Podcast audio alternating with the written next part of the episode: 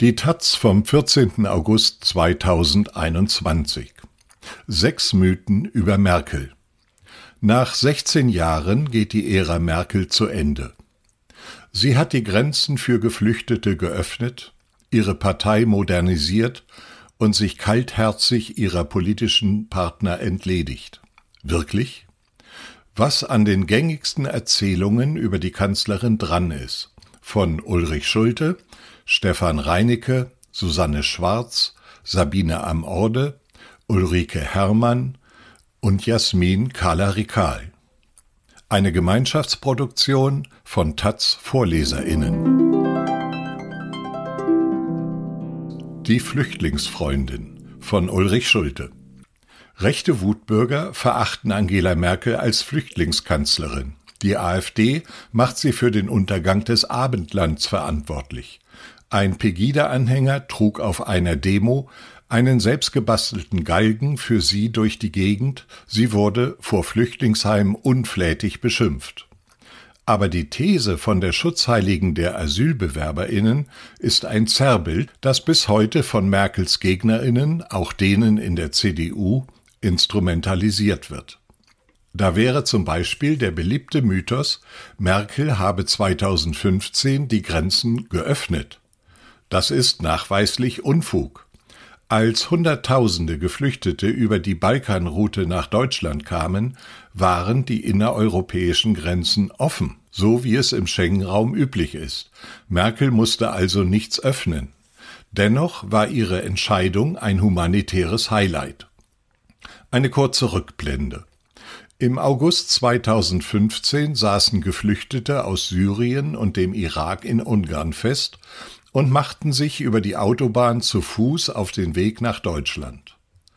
Ungarns Ministerpräsident Viktor Orban ließ sie mit Bussen an die österreichische Grenze transportieren, auch um die EU unter Druck zu setzen. Merkel entschied, nach Telefonaten mit dem österreichischen Kanzler Werner Feimann, die verzweifelten Menschen aufzunehmen, obwohl ihr leitende Beamte rieten, die Grenze dicht zu machen. Dabei spielte nicht nur humanitäre, sondern auch taktische Überlegungen eine Rolle. Im Kanzleramt glaubte man damals, dass man der Bevölkerung brutale TV-Bilder von der Grenze nicht zumuten konnte. Deutsche Grenzer hätten ja Familien mit Tränengas oder Schlagstöcken zurücktreiben müssen. Außerdem ließe sich eine lange grüne Grenze sowieso nicht effektiv dicht machen, lautete ein zweites Argument von Merkels Leuten. Merkels Move verschaffte ihr große Credibility in linksliberalen Milieus. Ihre Popularitätswerte bei grünen Wählerinnen schossen nach oben. Die Taz druckte ein Herzchen für Merkel auf ihre Titelseite. Von diesem Image profitiert sie links der Mitte bis heute, während sie deshalb bei Rechten verhasst ist. Mit der Wirklichkeit hat beides wenig zu tun, denn Merkel schaltete 2015 schnell auf einen rigiden Kurs um. Der Zuzug, so das neue Credo, muss enden. Dabei setzte sie auf drei Strategien. Angrenzende Länder sollten ihren Grenzschutz verbessern und die Balkanroute schließen. Ein im März 2016 vereinbartes Abkommen der EU mit der Türkei stoppte die Migration übers Mittelmeer nach Griechenland. Außerdem verschärfte Merkels GroKo das Asylrecht, um Menschen schneller abschieben zu können. Sie erklärte die Balkanstaaten zu sicheren Herkunftsstaaten, beschleunigte Asylverfahren und schaffte Geldleistungen für Asylbewerberinnen ab. Ebenfalls legendär ist Merkels Rhetorik im Jahr 2015. Ende August sagte sie ihren berühmten Satz Wir schaffen das, den die einen als Aufmunterung, die anderen als Zumutung verstanden. Wenig später, im September, ließ sie sich zu einem ihrer seltenen Gefühlsausbrüche hinreißen. Wenn man sich dafür entschuldigen müsse, in Notsituationen ein freundliches Gesicht zu zeigen, dann ist das nicht mein Land, sagte sie. Das war für eine Bundeskanzlerin, die qua Amt immer für das Land zuständig ist, dann doch bemerkenswert. Merkel war unübersehbar angefasst, weil ihre Politik so harsche Kritik hervorrief. Auch diese Rhetorik sorgte dafür, dass der rasche Kurswechsel der Kanzlerin unter dem Radar blieb. Um Humanität ging es schon kurz nach der leuchtenden Geste nicht mehr, sondern um kühlen Pragmatismus. Der Mythos von der Flüchtlingskanzlerin hielt sich wohl auch deshalb so lange, weil er Merkels Gegnerinnen so wunderbar in den Kram passte und sie alles taten, um ihn am Leben zu erhalten. Die Konkurrentenkillerin von Stefan Reinecke Einige westdeutsche CDU-Männer haben es bis heute nicht verwunden, dass sie den Platz ganz oben an eine Frau aus dem Osten verloren haben. Friedrich Merz zum Beispiel glaubte eine Art natürliches Anrecht auf die Führung der Partei, der Fraktion und der Republik zu besitzen. Deshalb ist er bis heute fassungslos, dass Angela Merkel ihn am Ende besiegte. Zu Beginn der Nullerjahre bildeten Friedrich Merz und Roland Koch, Christian Wulff und Günther Oettinger eine clandestine CDU-Seilschaft, den Andenpakt, der absichern sollte, dass sie das Sagen in der Partei haben. Dass sich Merkel gegen sie durchsetzen würde, war eher unwahrscheinlich. Merkel war dabei noch nicht einmal besonders raffiniert oder gewieft aber sie verfügte über einen scharfen Blick, was ging und was nicht. Das hatte sie den anderen Pact Boys voraus, die zu Hybris und Selbstüberschätzung neigten. Das Bild der Parteivorsitzenden mit dem Killerinstinkt, so die Nachrichtenagentur AFP 2002, war in der Welt, nachdem Merkel Merz von seinem Posten als Fraktionschef verdrängt hatte. Allerdings verdankte sich dies nicht nur Merkels Geschick, sondern auch Zufällen. Der Andenpakt wollte damals unbedingt Merkel als Kanzlerkandidatin verhindern. Als Merkel begriff, dass ihre Gegner übermächtig waren, fuhr sie zu Stoiber, um dem CSU-Mann in Wolfratshausen wenigstens eigenhändig die Kanzlerkandidatur anzutragen. Der Deal war, Stoiber würde Kanzler, Merz Finanzminister, Merkel wollte nach dem Wahlsieg Fraktionschefin werden. Es kam anders. Rot-Grün gewann knapp die Wahl. Merkel tat danach nichts anderes, als auf dem Wolfratshausener Deal zu beharren. Merz sah sich als Opfer einer Intrige. Aber so war es nicht. Mit der Wahlniederlage hatte sich die Faktengrundlage für die Postenverteilung geändert, schreibt Merkels Biograf Ralf Bollmann zurecht. Dass Merz dies nicht verstand, zeigte, dass er in eklatantem Maße die politischen Grundrechenarten nicht beherrschte, anders als Merkel. Der CSU-Politiker Michael Gloß schrieb 2004 zu Merkels 50. Geburtstag eines der Geheimnisse des Erfolges von Angela Merkel ist ihr geschickter Umgang mit eitlen Männern. Sie weiß, Auerhähne schießt man am besten beim Balzen. Angela Merkel ist die geduldige Jägerin der balzenden Auerhähne. Mit engelsgleicher Langmut wartet sie, bis sie am Zuge ist. Auch in diesem als Lob gemeinten Bild erscheint Merkel als Jägerin, die Männer zur Strecke bringt. Der Spiegel verglich Merkel 2009 mit einer schwarzen Witwe, die sich kaltherzig ihrer politischen Partner entledigt, wenn die ihre Funktion erfüllt hatten. Merkel als durchtriebene, machtfixierte Killerin die kalt Männerkarrieren beendet, das ist ein Zerrbild. Merkel hat keine Männer gemobbt und nur einmal einen CDU-Mann vor die Tür gesetzt. Das geschah 2012. Umweltminister Norbert Röttgen hatte für die CDU die Wahl in NRW desaströs verloren, war geschwächt und zudem unwillig zu verstehen, dass er Mitschuld an der Niederlage war. Merkel glaubte nach Fukushima einen starken Umweltminister zu brauchen. Röttgen zu feuern war nicht zwingend, aber verständlich. Ist es eine kühne Vermutung, dass der Rauswurf von Röttgen bei einem Mann eher als Tatkraft gepriesen worden wäre? Dass die Art, wie Merkel 2002 Stoiber auf ihre Seite zog und am Ende Merz los wurde, bei einem Mann als Führungsstärke gegolten hätte? Den Erfolg einer mächtigen Frau kann man sich indes offenbar nur mit dämonischen Bildern erklären. Die Jägerin, die Killerin, die schwarze Witwe, die ihre Partner ermordet. In diesen Bildern klingt nicht nur das Motiv moralischer Fragwürdigkeit an, Merkel wird auch als Gegnerin gezeichnet, die mit illegitimen Waffen kämpft. Es ist ein Versuch, Unerklärliches zu erklären, nämlich, dass eine Ostdeutsche länger als eineinhalb Jahrzehnte die natürliche Machthierarchie der Union außer Kraft gesetzt hat. So redet, wer verloren hat und noch immer rätselt, wie das passieren konnte. Das Bild der eiskalten Machtpolitikerin sagt wenig über Merkel, aber viel über die Kränkungen ihrer Gegner. Die Klimaretterin von Susanne Schwarz Rote Funktionsjacken, weiße Arktis. 2007 begutachteten die Kanzlerin und ihr Umweltminister Sigmar Gabriel (SPD) die Auswirkungen des Klimawandels in Grönland. Die Kameras waren ihnen massenhaft gefolgt und lieferten Bilder zum Dahinschmelzen. Es passt aber auch nur zu gut. Die Physikerin im Kanzleramt, die ganz genau weiß, welches menschliche Drama sich in der Atmosphäre abspielt.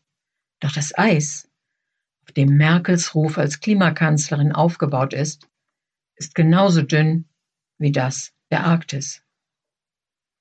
Tatsächlich hat Merkel während ihrer politischen Karriere immer wieder bewiesen, dass sie das Problem versteht und das Nötige trotzdem nicht tut. Sie ließ ihre Ministerinnen auch gegen den Klimaschutz schalten und walten. Sie selbst brillierte zwar bei Auftritten auf den internationalen Bühnen der Klimaverhandlungen, blockierte aber zum Beispiel in Brüssel ehrgeizige CO2-Grenzwerte für Autos. Auch der Niedergang der deutschen Solarindustrie fällt in Merkels Amtszeiten.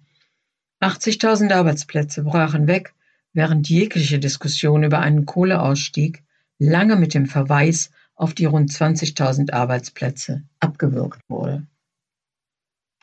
Das Kohleaus, das dann im vergangenen Jahr doch noch beschlossen wurde, kommt mit 2038 zu spät.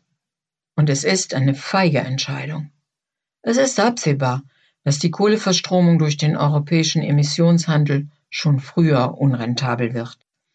Eine klimaschädliche Technologie erst dann zu verbieten, wenn die Wirtschaft vielleicht schon zehn Jahre gar kein Interesse mehr daran hat, das zeugt nicht gerade von Mut zumal die Energiekonzerne auch noch großzügige Entschädigungen erhalten. Und was ist eigentlich mit dem Gasausstieg? Mit der Abkehr vom Verbrennungsmotor? Mit der nachhaltigen Landwirtschaft? Weitgehend Fehlanzeige. Immer wieder hieß es sogar von der Bundesregierung selbst, das Klimaziel für 2020, nämlich 40 Prozent weniger CO2 gegenüber 1990 werde Deutschland nicht erreichen. Dass es nun doch gerade so geklappt hat, lag zuletzt auch an den Corona-Lockdowns, die den Energieverbrauch der Wirtschaft zeitweise gesenkt hatten. Statt der großen Transformation gab es unter Merkel einen Politikstil der halben Sachen. Beispiel CO2-Preis. Seit Anfang des Jahres fällt der in Deutschland beim Heizen und Tanken mit Öl und Gas an, denn diese Bereiche werden vom europäischen Emissionshandel nicht abgedeckt. Der Startpreis liegt bei der Hälfte von dem, was Expertinnen als Mindestmaß empfohlen hatten, wenn das Ganze auch nur eine Wirkung zeigen soll. Auch die Chance, die Einnahmen für eine progressive Umverteilung zu nutzen, hat die Bundesregierung nicht ergriffen. So trifft der Preis Menschen mit wenig Geld besonders stark. Umweltpolitik ist eine spannende Angelegenheit, wo die Leute oft sagen, ach, heute noch nicht, sagte Merkel einmal in der NDR Talkshow. Das war 1997, als sie noch Umweltministerin war unter Helmut Kohl. Da die Überzeugung zu machen und zu sagen, passt auf, wenn ihr es heute nicht macht, wird es euren Kindern und Enkelkindern doppelt, dreifach teurer. Das finde ich schon eine sehr, sehr lohnende Aufgabe. Ja, sie versteht es. Merkel vollzog im Grunde damals selbst die Argumentation, mit der das Bundesverfassungsgericht 24 Jahre später ihre Klimapolitik in der Luft zerrissen hat. Es kassierte das Klimaschutzgesetz teilweise, weil die nur bis 2030 geplanten Maßnahmen die Verantwortung auf die jüngere Generation verschöbe und deren Freiheit zu stark einschränke. Die Regierung besserte schnell nach, zumindest bei den Zielen. Wie die erreicht werden sollen, ist in vielerlei Hinsicht noch offen. Außerdem geht man davon aus, dass jeder Mensch auf der Erde denselben Anteil am verbleibenden CO2-Budget der Welt haben sollte und die Erderhitzung bei 1,5 Grad gegenüber vorindustriellen Zeiten aufhören soll, dann müsste Deutschland seine CO2-Emissionen bis spätestens zum Ende des Jahrzehnts linear auf Null senken. Dahinter bleiben auch die neuen Ziele zurück. Anders gesagt, die Merkel-Regierungen hinterlassen einen ökologischen Schuldenberg. Die Modernisiererin Sabine am Orde. Im Juni 2010 versammelt sich die schwarz-gelbe Regierung im Kabinettssaal des Kanzleramts zur Klausur. Schon seit Monaten streiten die Koalitionspartner, etwa wegen der Gesundheitsreform, beschimpfen sich wechselseitig als Wildsau und Gurkentruppe. Die Finanzkrise wirkt nach. Nun sollen 80 Milliarden bis 2014 eingespart werden, um die Schuldenbremse einzuhalten. Auch im Etat des Verteidigungsministeriums soll kräftig gekürzt werden. Zwei Milliarden Euro jährlich fordert der Finanzminister. Karl Theodor zu Guttenberg, der damalige Chef im Verteidigungsressort, sträubt sich. Die Diskussion spitzt sich zu. Guttenberg wird wütend. Wenn das so ist, dann ist die Wehrpflicht nicht zu halten, tönt er schließlich trotzig. So wird es später im Spiegel stehen. Es ist der CSU-Politiker, der Hoffnungsträger der Rechten in der Union, der die Wehrpflicht in Deutschland zu Fall bringt. Als diese am 1. Juli 2011 offiziell ausgesetzt wird, ist Guttenberg allerdings schon nicht mehr im Amt. Er ist über seine Plagiatsaffäre gestürzt. Das Ende der Wehrpflicht ist ein Beispiel, das immer dann angeführt wird, wenn es um die großen Veränderungen in der Ära Merkel geht. Auch der Ausstieg aus der Atomkraft und das Einführen der Ehe für alle werden stets genannt. Angela Merkel habe die CDU modernisiert, so nennen das die einen. Sie habe die CDU inhaltlich entkernt und die konservativen Werte verraten, kritisieren die anderen. Die Rolle Guttenbergs in einem ihrer Paradebeispiele unterschlagen diese gern. Es ist nicht die einzige Auslassung. Erzählt wird die Geschichte meist so, als habe die Kanzlerin die Konservativen in ihrer Partei überrumpelt einer widerspenstigen Union die Veränderungen quasi im Alleingang abgetrotzt. Doch diese Erzählung gehört ins Reich der Legenden. Wir können doch nicht an einem Sonntagnachmittag die Wehrpflicht abschaffen, soll Merkel auf jener Sparklausur im Juni 2010 gesagt haben. Auch beim Atomausstieg sprechen Merkel-Kritikerinnen ungern von der Mitwirkung einer der ihren. Noch im Dezember 2010 hatte Schwarz-Gelb die Laufzeit der deutschen AKWs verlängert. Dann kam der GAU in Fukushima. Und die Stimmung in Sachen Atomkraft in Deutschland kippte auch bei den Unionswählerinnen. Zeitgleich stand in Baden-Württemberg, zu dieser Zeit vom jungkonservativen Stefan Mappus regiert, die Landtagswahl vor der Tür. Merkel, die zuvor nie an der Sicherheit der Atomkraft gezweifelt hat, gerät ins Grübeln. Und Mappus drängt sie, etwas zu tun.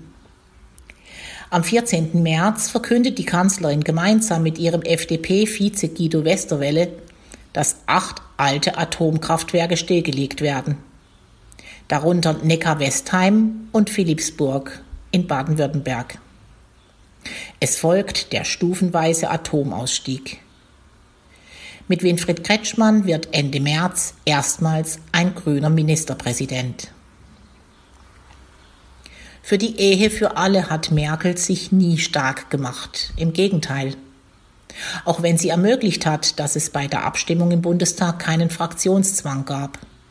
So wurde die Ehe für alle im Juni 2017 auch mit den Stimmen von etwa einem Viertel der Unionsabgeordneten verabschiedet. Merkel aber votierte dagegen. Die Modernisierung der CDU im Alleingang? Fehlanzeige. Möglicherweise ist die Familienpolitik das einzige Feld, in dem Merkel wirklich langfristig und gezielt Änderungen herbeigeführt hat. Das Thema war ihr schon als Generalsekretärin wichtig. Der Journalist Ralf Bollmann berichtet in seiner Merkel-Biografie, wie die künftige Kanzlerin sich 2005 in den Koalitionsverhandlungen mit der SPD dafür einsetzte, dass die Union ausgerechnet das Familienministerium bekam, das ihr SPD-Vorgänger Gerhard Schröder noch als Gedöns diffamiert hatte. Merkel machte Ursula von der Leyen zur Ministerin, die für den Ausbau von Betreuungsplätzen und das Elterngeld stritt, also für die Vereinbarkeit von Beruf und Familie. Dass Merkel das alte Familienbild der Union für überholt hielt, dürfte auch an ihrer Ostbiografie gelegen haben. Mit ihrer Modernisierung hat die CDU Platz am rechten Rand des Parteispektrums gemacht die AfD hat diesen gefüllt und schwächt die Union seitdem von rechts. Doch ist das nur ein Teil der Wahrheit. Denn es stimmt wahrscheinlich auch, dass die Modernisierung, mit der die Merkel-CDU oft schlicht Veränderungen folgte, die die Gesellschaft längst vollzogen hatte, der Partei ihre vielleicht letzte Hochphase als Volkspartei beschert hat. Und damit den Absturz den konservative Parteien in einigen europäischen Nachbarländern verzeichnen mussten, zumindest verzögerte.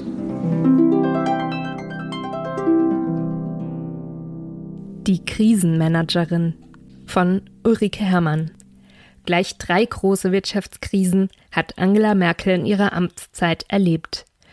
Die globale Finanzkrise ab 2007, die Euro-Krise ab 2010 und die Corona-Krise ab 2020.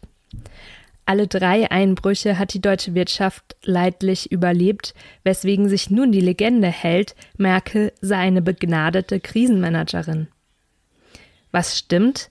In den akuten Phasen der Finanz- und Corona-Krise hat Merkel ökonomisch fast alles richtig gemacht. 2008 und 2020 hat sie nicht gespart, sondern bedenkenlos Milliarden in die Banken und die Wirtschaft gepumpt, um einen Crash zu verhindern. Gleichzeitig wurden die Beschäftigten abgesichert, indem sie Kurzarbeitergeld beziehen konnten. Unvergessen ist Merkels Auftritt im September 2008, als sie die verängstigten Bankkunden mit den Worten beruhigte wir sagen den Sparerinnen und Sparern, dass ihre Einlagen sicher sind. An diesem schönen Bild der begnadeten Krisenmanagerin stört nur, dass Merkels Rezepte und Ansagen nicht ihre eigene Erfindung waren.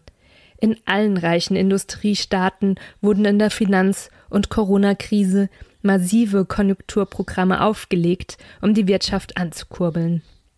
Merkel war nicht originell, sondern hat in der akuten Not nur umgesetzt, was auch anderswo gängig war.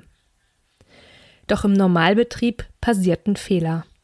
Vor allem die schwarze Null zeugt von typisch deutscher Engstirnigkeit. Seit 2009 ist im Grundgesetz festgeschrieben, dass die öffentlichen Haushalte ausgeglichen sein müssen. Merkel agierte wie die berühmte schwäbische Hausfrau, die immer eisern spart. Der Staat ist aber keine Kleinfamilie oder ein Unternehmen, sondern das Korrektiv. Der Staat muss Schulden machen und Geld ausgeben, wenn Firmen und Privathaushalte sparen wollen. Sonst fehlt die Nachfrage. Das ist reine Logik, war aber für die Physikerin Merkel trotzdem nicht zu begreifen. Also schwächelte die deutsche Wirtschaft, einzig der Export boomte. Die eigentliche Bewährungsprobe war jedoch die Euro-Krise, denn für sie gab es keine weltweiten Vorbilder. Merkel und Schäuble versagten, weil sie nach dem Motto agierten, wer Schulden hat, ist schuld. Für die Kanzlerin und ihren Finanzminister war daher klar, dass Griechen, Portugiesen, Spanier und Italiener bestraft und zur Sparsamkeit gezwungen werden mussten. Doch die permanente Kürzungsorgie hat der Eurozone schwer geschadet. Da die Wirtschaft einbrach, wurden die Schulden noch größer und nicht kleiner. Zudem war die deutsche Position etwas seltsam. Merkel war stolz, einem Exportweltmeister vorzustehen, womit vor allem die Überschüsse im Außenhandel gemeint waren. Ein Plus im Warenverkehr ist aber nur möglich, wenn anderswo ein Minus existiert. Überschüsse und Defizite gehören zusammen. Auch diese Logik hat die Physikerin Merkel konsequent ignoriert. Die Eurokrise ist keineswegs vorüber, sondern schwelt weiter. 2020 kommt, kam die Corona-Krise hinzu. Das reiche Deutschland begann, seine Unternehmen großzügig zu retten, was sich die ärmeren Euro-Staaten nicht leisten konnten. Die EU-Kommission schlug Alarm. Wenn nur die deutschen Firmen überleben würden, wäre der Wettbewerb endgültig verzerrt. Nur weil der externe Druck so enorm war, kam es zu einem Novum. Die Regierung Merkel stimmte einem EU-Rettungspaket von 750 Milliarden Euro zu, das über gemeinsame Schulden finanziert wird. Die Corona-Bonds waren in der Welt, weil es dazu keine Alternative mehr gab. Merkel führte nicht, sondern folgte den Sachzwängen. Die Kanzlerin hat diverse Krisen erlebt, war aber keine Krisenmanagerin.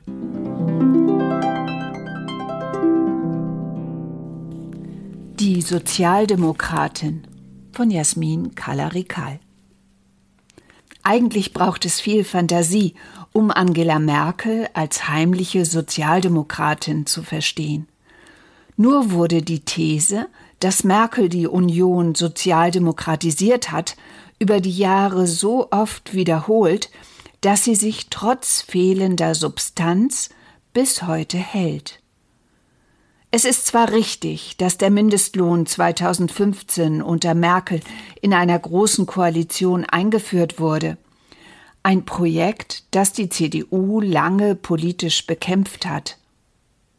Der Mindestlohn ist aber nicht nur dem Verhandlungsgeschick der SPD zuzuschreiben, sondern auch einer gesamtgesellschaftlichen Stimmung. 2013 befürworteten laut einer Umfrage von Infratest DIMAP 86 Prozent den gesetzlichen Mindestlohn, auch die Zustimmung unter CDU-WählerInnen war mit 79 Prozent groß. Merkel war bereit, weil die Gesellschaft bereit war, genauso wie Teile ihrer Partei. Schon 2011 hatten die Christdemokraten auf ihrem Parteitag vor allem auf Wirken der christlich-demokratischen Arbeiterschaft CDA eine Lohnuntergrenze für Bereiche beschlossen, in denen keine Tariflöhne existieren. Als es später in der Großen Koalition um die tatsächliche Ausgestaltung ging, sicherte sich die Union zahlreiche Ausnahmeregelungen. Insofern ist der Mindestlohn weniger Ausdruck einer sozialdemokratischen Grundüberzeugung Merkels denn ihrer opportunistischen Wandlungsfähigkeit. Es gehört zu ihrem Politikstil, Konflikte zu vermeiden, Entscheidungen lange hinauszuzögern und, wenn nötig, aus machttaktischen Überlegungen auch Programmpunkte der Konkurrenzparteien zu übernehmen. Oft wird der Kanzlerin deshalb nachgesagt, unideologische Politik zu betreiben. Dem Journalisten Stefan Hebel, der ein Buch über Merkels politische Bilanz geschrieben hat, greift dieser Gedanke aber zu kurz. Die marktkonforme Demokratie war von Anfang bis Ende das Leitbild ihrer Politik, schreibt er. Zugeständnisse an eine eher sozialdemokratische Politik stünden gerade nicht für die Grundlinie der Merkelschen Ideologie, sondern sie weichen von dieser Linie ab. In der Tat war und ist klassische Umverteilungspolitik die Einführung einer Vermögensteuer oder eine höhere Einkommensteuer für Reiche unter Merkel undenkbar. Auch die niedrige Arbeitslosenquote, die Merkels Politik oft zugute gehalten wird, wird mit dem Blick auf den Niedriglohnsektor in Deutschland getrübt. Die soziale Kluft ist in ihren Regierungsjahren gewachsen, wie der letzte Armuts- und Reichtumsbericht der Bundesregierung dokumentiert. Was sich auch an anderer Stelle zeigt, 2003 gab es in Deutschland 330 Tafeln, im Jahr 2018 waren es 941. Als verheerend bezeichnet der Hauptgeschäftsführer des Paritätischen Wohlfahrtsverbandes Ulrich Schneider die Sozialpolitik der Kanzlerin im Rückblick. Merkels neoliberale Grundhaltung zeigte sich nicht nur während der Euro-Krise mit ihrem rigiden Sparkurs, unter dem die südeuropäischen Nachbarländer litten, sondern auch schon vor ihrer Kanzlerschaft.